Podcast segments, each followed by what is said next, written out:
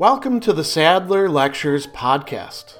Responding to popular demand, I'm converting my philosophy videos into sound files you can listen to anywhere you can take an MP3. If you like what you hear and want to support my work, go to patreon.com slash sadler. I hope you enjoy this lecture.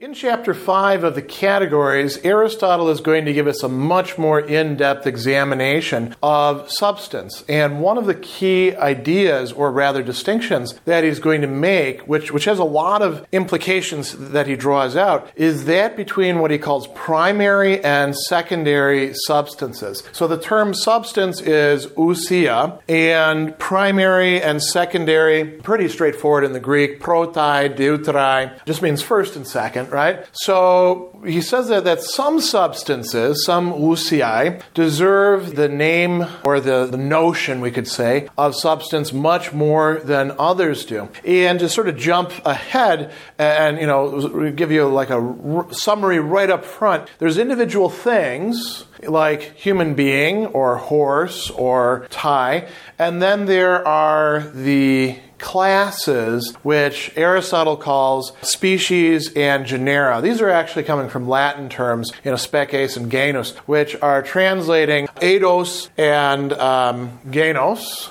and these are going to be used quite a bit. So Another thing I want to specify from the beginning in this little discussion is whatever notion you are bringing to the table about species and genus coming from classification of animals or plants or something like that, put, put that out of your mind for the time being. That won't be helpful here, in part because Aristotle is using it as part of a classificatory hierarchy, but he's not doing so in exactly the same way as natural history does that we're introduced to in like earth science or things like that. So, what does Aristotle have to say? He begins by saying what most deserves to be called substance is what is neither predicated, neither said. He's using the, the verb there, lagein, right? To say, to speak, neither predicated of a subject nor in a subject. If, and by the way, if this distinction is throwing you, I've done another discussion of that, so you should look up that video before you, you go into this one. So, what is neither predicated of, of a subject, neither said of some subject, nor in another subject. Much, much later, he will specify as well hey, remember that in a subject does not mean present as a part of a subject, like organs are, like shoulder, elbow, in our body, because then people might say, well, those aren't really substances. Don't worry about that so much at this point. Think in terms of what he's talking about individual human being, individual horse individual piece of chalk, right? Those are substances. You don't say the individual piece of chalk is in a subject, it is a subject. Other things are in it, like the whiteness or the hardness, those qualities, right? Uh, which are actually essential qualities to it, I believe. Well, maybe not. What, chalk comes in a number, number of different colors. In any case, we have primary substance, right?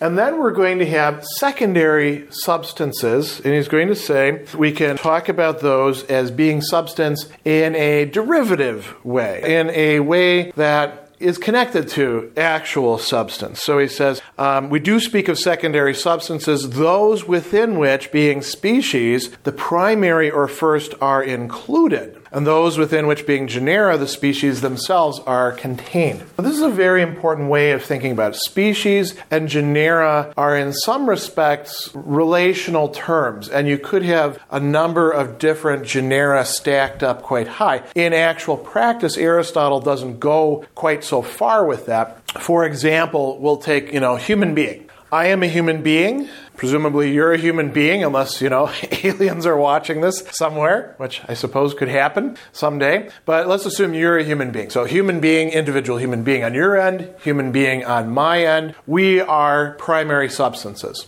Both you and I are human beings, and there is a species, human being. We use the same word. Um, to, to describe that, you know, uh, we, we apply that and we're part of a class. That is what Aristotle calls a species. Now, the, the species, human being, is part of a larger genera. And what is that genera? Or what is the genus, rather? What is that genus? That is animal. Now, I know that we would break it down and we'd say, well, we're in the family of hominids, and those are part of, you know, um, apes or whatever we classify ourselves into. I'm a little bit hazy on that. And then those would be mammals, and then animals way, way up there. That's fine. Then you just have more genera stacked up on top of each other. The basic idea is this the species is the first thing removed from primary substance. It's the secondary substance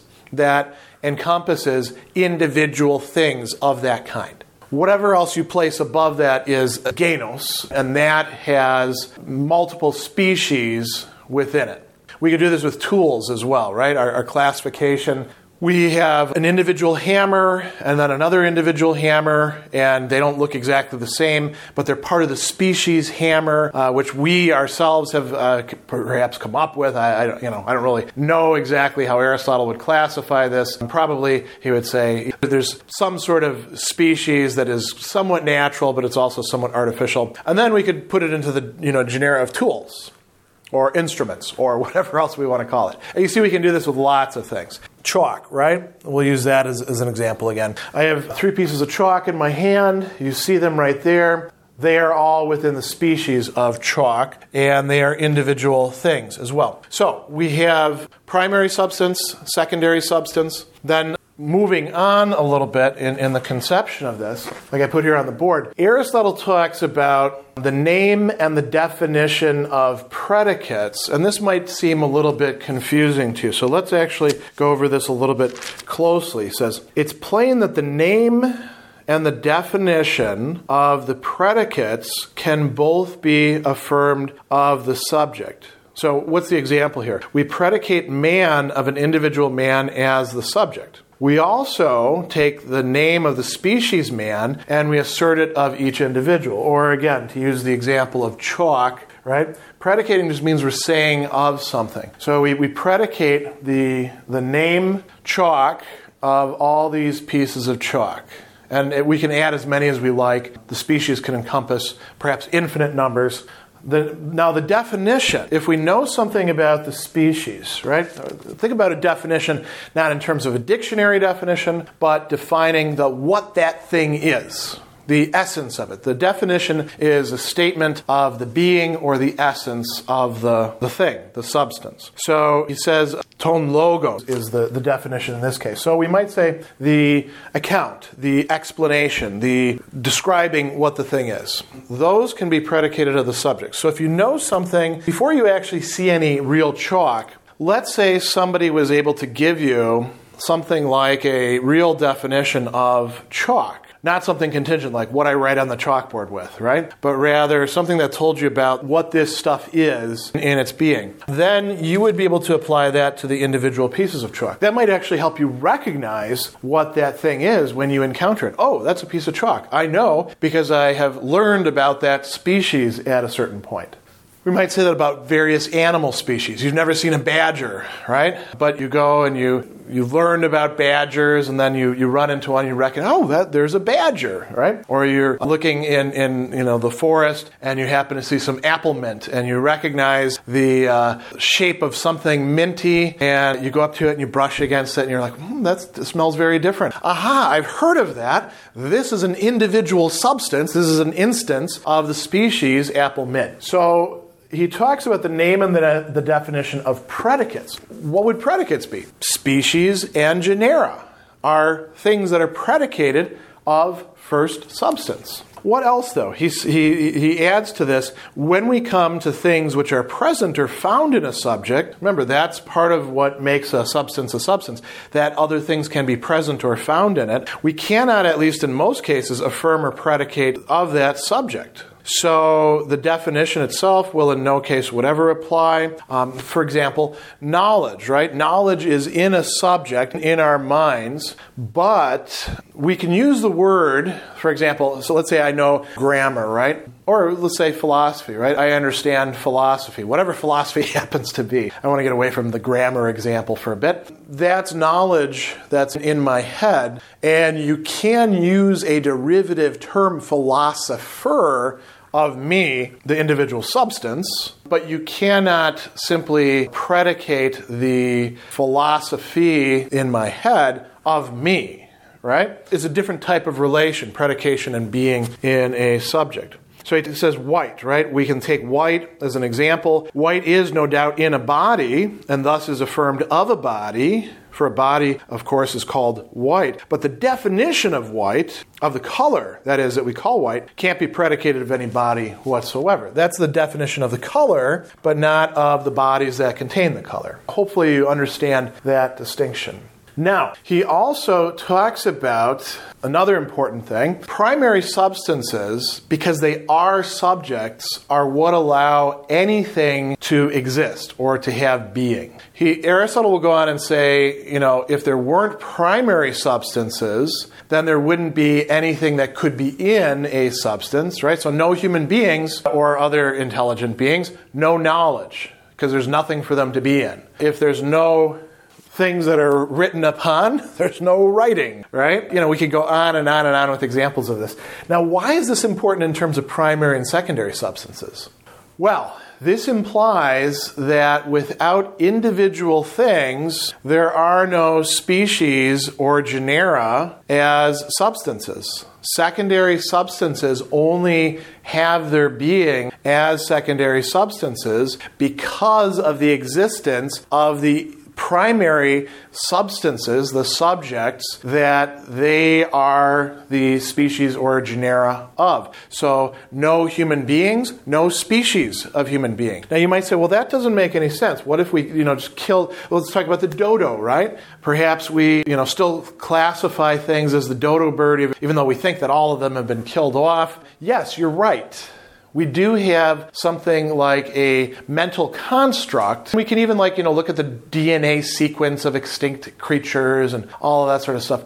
But that is not the same thing as what Aristotle is calling a species. That's something that describes the species. It might even be part of its definition, as he's calling it, or, or account, but it's not the species itself. So hopefully that clears that up. Now, another thing that he says that's really interesting is that species is better called substance than is genus. Why? Because species is closer to the individual things. As a matter of fact, Aristotle will go on to say in that, that, that discussion that individual things to species have the same sort of relation as species do to genera. So think of species as being like classes of things, and then genera as being higher level classes of classes. So why is a species, you know, more substance than a genus is? Well, not only is it closer, it's also more informative. As Aristotle says,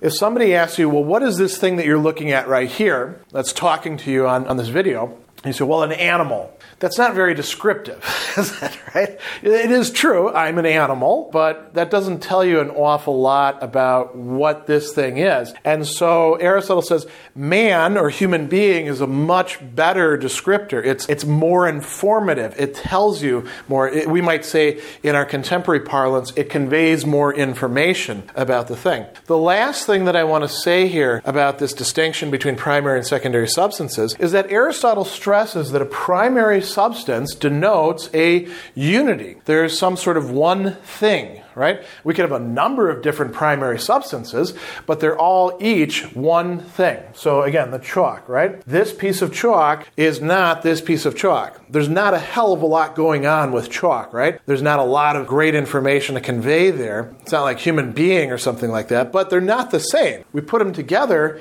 and now we have a many right? Secondary substances are, by their very nature, a many or a multitude. I suppose the only possible case in which that would not be the case would be if there was only one piece of chalk left in the universe or one human being in the universe, in which case the genus, or not the genus, the species and the individual would essentially be the same thing. But they're not, though, because an individual human thing is not the same thing as the species human being being, at least we could conceive of other human beings existing, or we could remember that they had existed in, in the past. So, Hopefully, that helps you understand this relationship between what Aristotle is calling primary substances and secondary substances, individual things that exist, and the classes, the species and genera that associate or, or collect up those things. Special thanks to all of my Patreon supporters for making this podcast possible. You can find me on Twitter at Philosopher70, on YouTube at the Gregory B. Sadler channel, and on Facebook on the Gregory B. Sadler page. Once again, to support my work, go to patreon.com slash sadler. Above all, keep studying these great philosophical works.